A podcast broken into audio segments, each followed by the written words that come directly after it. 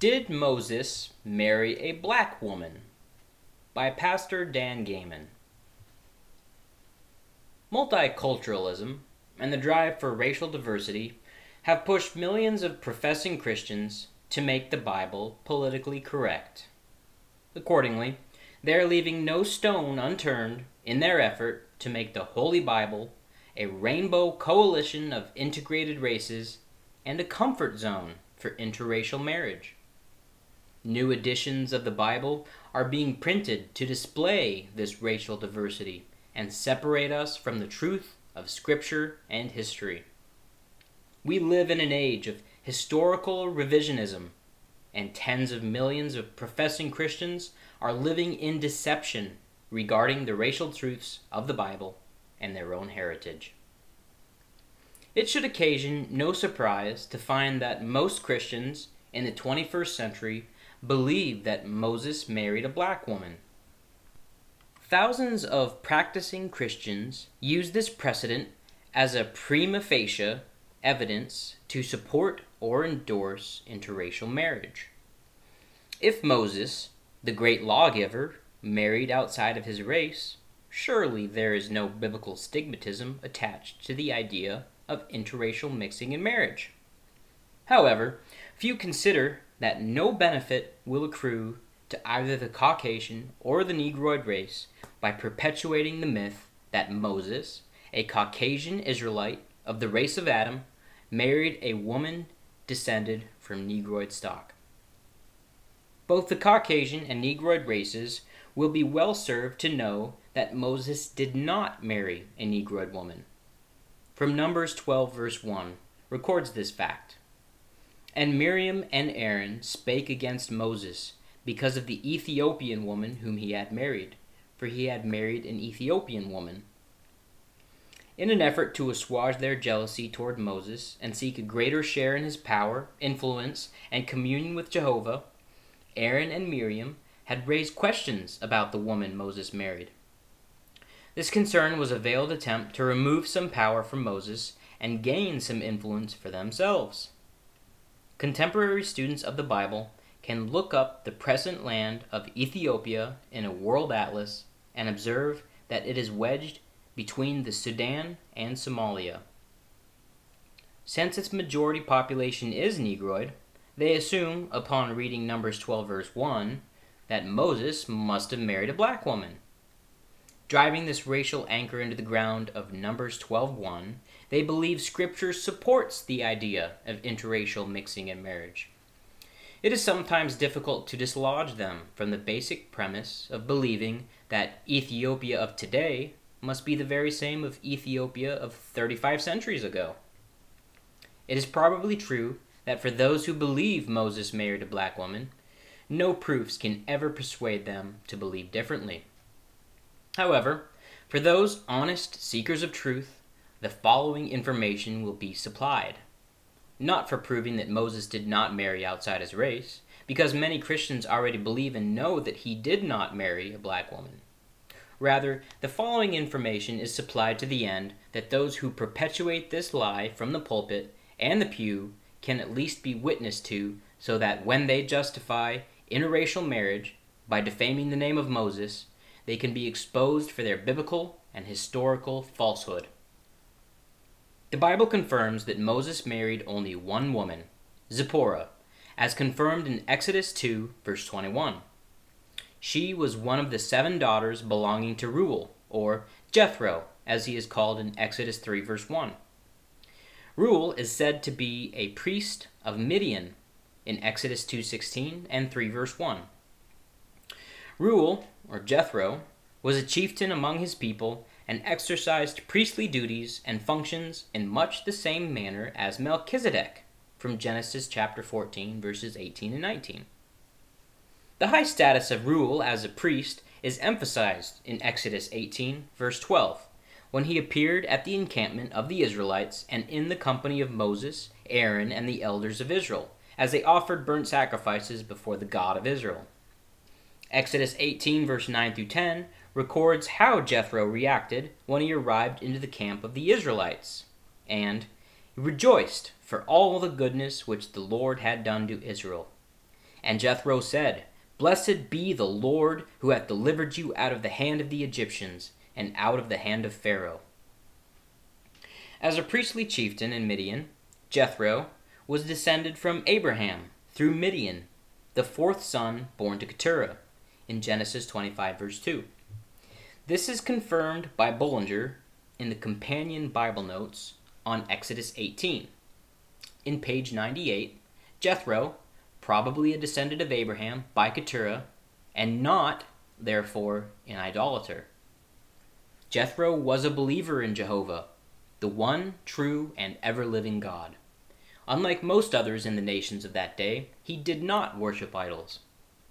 The priestly significance of Scripture gives Jethro, priest of Midian, warrants careful consideration.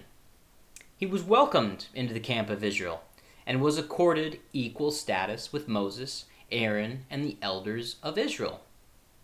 The Israelite priesthood had vacated the altar, so their honored guest, the priest of Midian, officiated at the altar of Jehovah.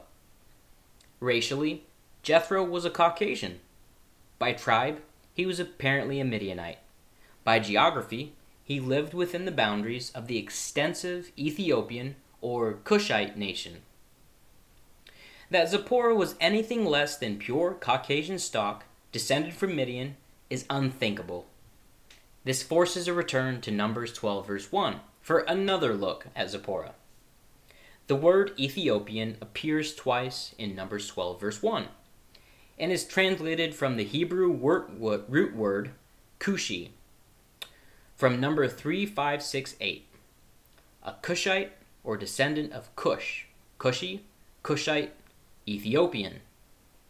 The Hebrew root word number 3568 is Cush or Cush or Ethiopia, the name of a son of Ham and of his territory, Cush, Ethiopia. Strong's exhaustive concordance to the AKJV Bible. The root word in Hebrew for Cush and Ethiopia is one and the same. It has been commonly believed that Ethiopia, as a geographical area, has from ancient times been the homeland of Negroes, and that Ethiopians are therefore black.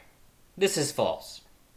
Consider, consider the following information supplied by John D. Baldwin, A.M., in his historical book Prehistoric Nations, or inquiries concerning some of the great peoples and civilizations of antiquity, and their probably relation to a still older civilization of the Ethiopians or Cushites of Arabia. In New York, Harper and Brothers Publishers, Franklin Square, 1869. From his book, Arabia was the ancient Ethiopia. In early traditions and literary records of the Greeks, Arabia is described as Ethiopia, and this name was applied to other regions occupied or controlled by the Arabian Cushites. In modern times, it has commonly been assumed, without proper inquiry, that the Ethiopians were, of course, Africans. This grave mistake has been the source of much misunderstanding and confusion.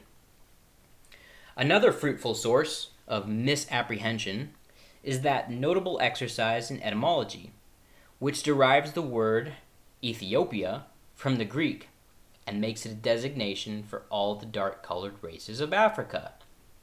Careful students of antiquity now point that the people of Ethiopia seem to have been of the Caucasian race, from page 57 and 58. Mr. Baldwin continues his historical evaluation on Ethiopia by saying Arabia was the original Ethiopia, or land of Cush.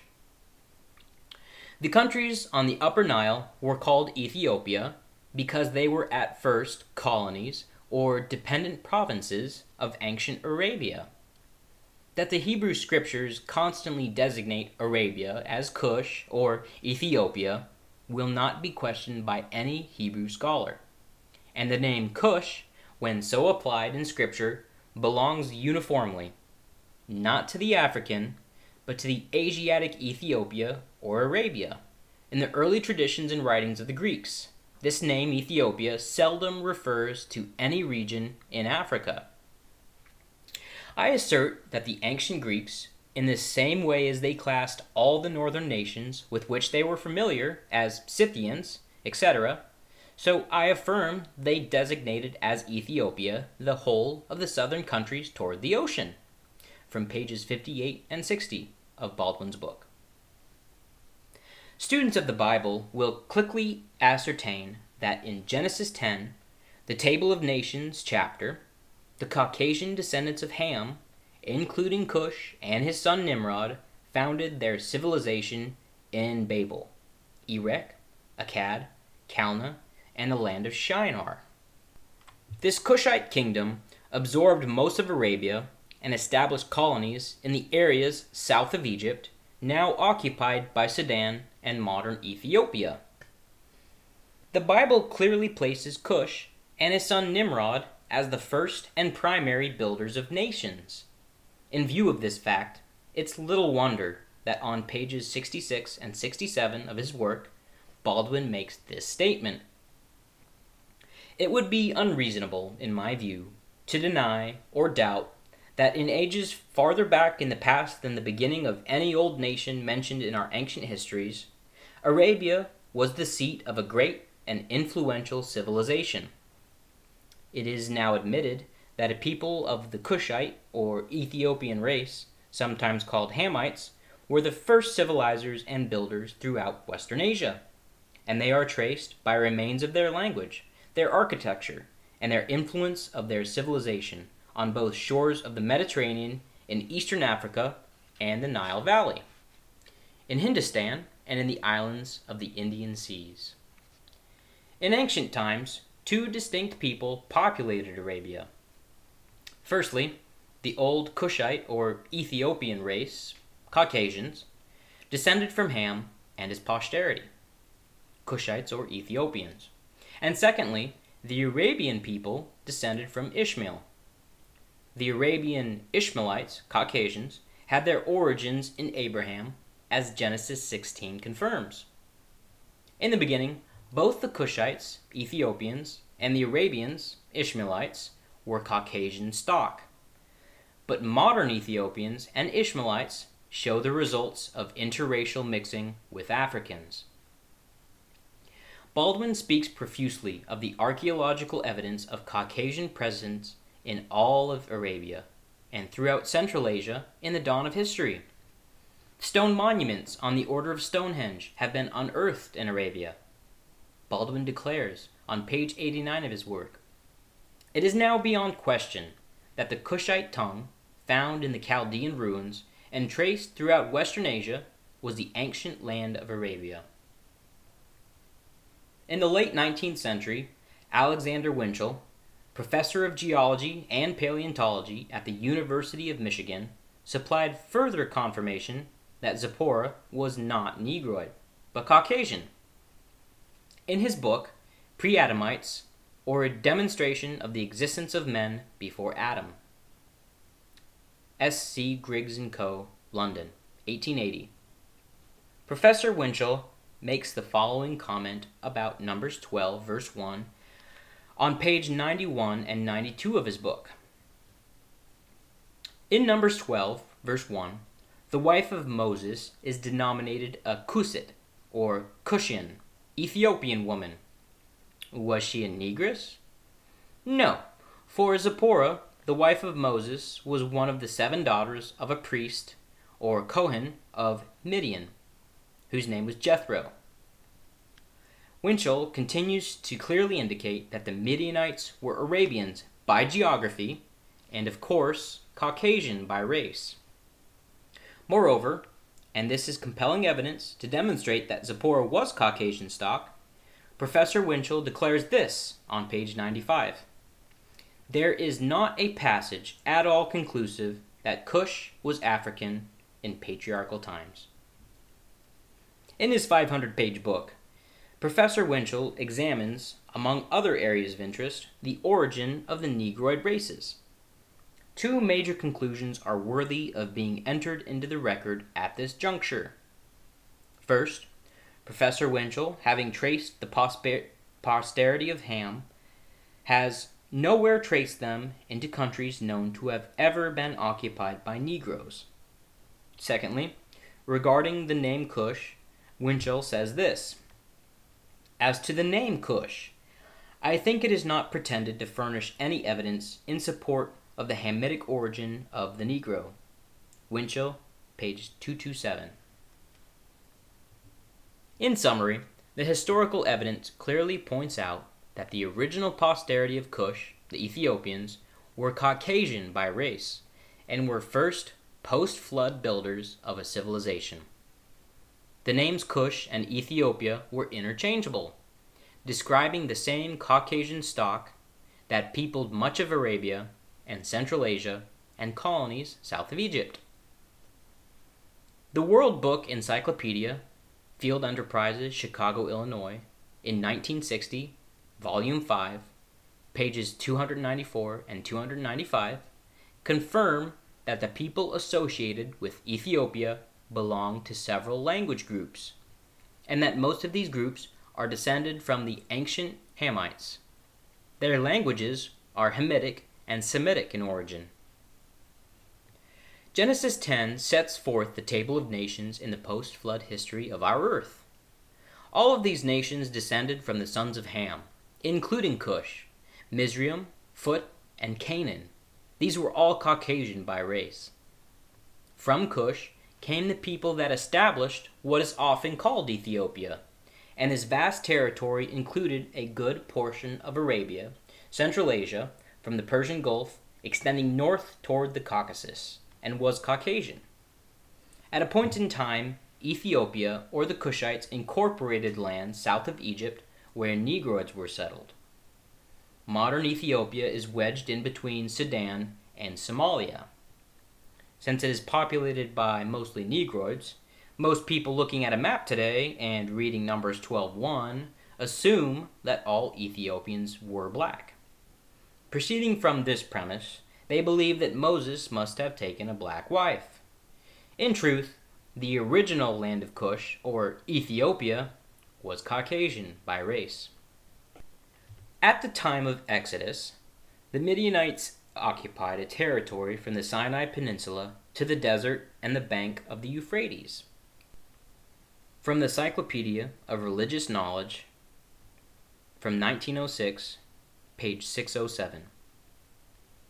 Moses had lived among his Caucasian branch of Abraham's seed and married a woman of nobility, a daughter of Jethro, who invested with the power and influence of being priest.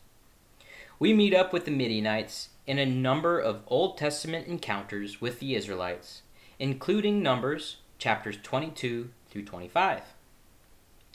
About 1296 BC, the Israelites under the leadership of Gideon, engaged the Midianites in war. In Judges chapter 6, 7, and 8, there is a strong indication that a merger of the Midianites into the Moabites was underway, as is evidenced by Numbers 22 through 25. The fact that the Midianites occupied territory included in the vast region called Ethiopia explains why the word Ethiopia was used in number 12:1 to describe Moses' wife. This Caucasian woman was called an Ethiopian in a geographical sense in the same way that Moses, an Israelite, was called an Egyptian in Exodus 2 verse 19. Indeed, Moses did not marry a woman of Negroid descent. He married a Caucasian woman of noble ancestry we can gain some idea of the vast extent of ancient Ethiopia from 2 Chronicles chapter 14 verses 8 through 12. The ancient nation of Ethiopia had assembled an army of 1 million men under the leadership of Zerah to come against Judah. A careful reading of the biblical narrative makes it appear very improbable, indeed, that a 1 million man army could have been mounted from the area where the present country of Ethiopia is located, between Sudan and Somalia. This massive army was mounted within the territorial perimeters of ancient Ethiopia, not present Ethiopia, as it appears on contemporary maps. The definition of Ethiopia surfaces again in Acts chapter 8 verse 26 through 39, where a man of Ethiopia, a eunuch of great authority from Queen Candace of the Ethiopians, was en route to Jerusalem to worship. This is quite a marvelous story of his encounter with Philip and his conversion and baptism into Christianity. On the basis of this historical event, many Christians leapfrog from this scriptural event and employ it to make the new covenant made with Israel and Judah in Jeremiah 31, verse 31 through 34, include the whole world.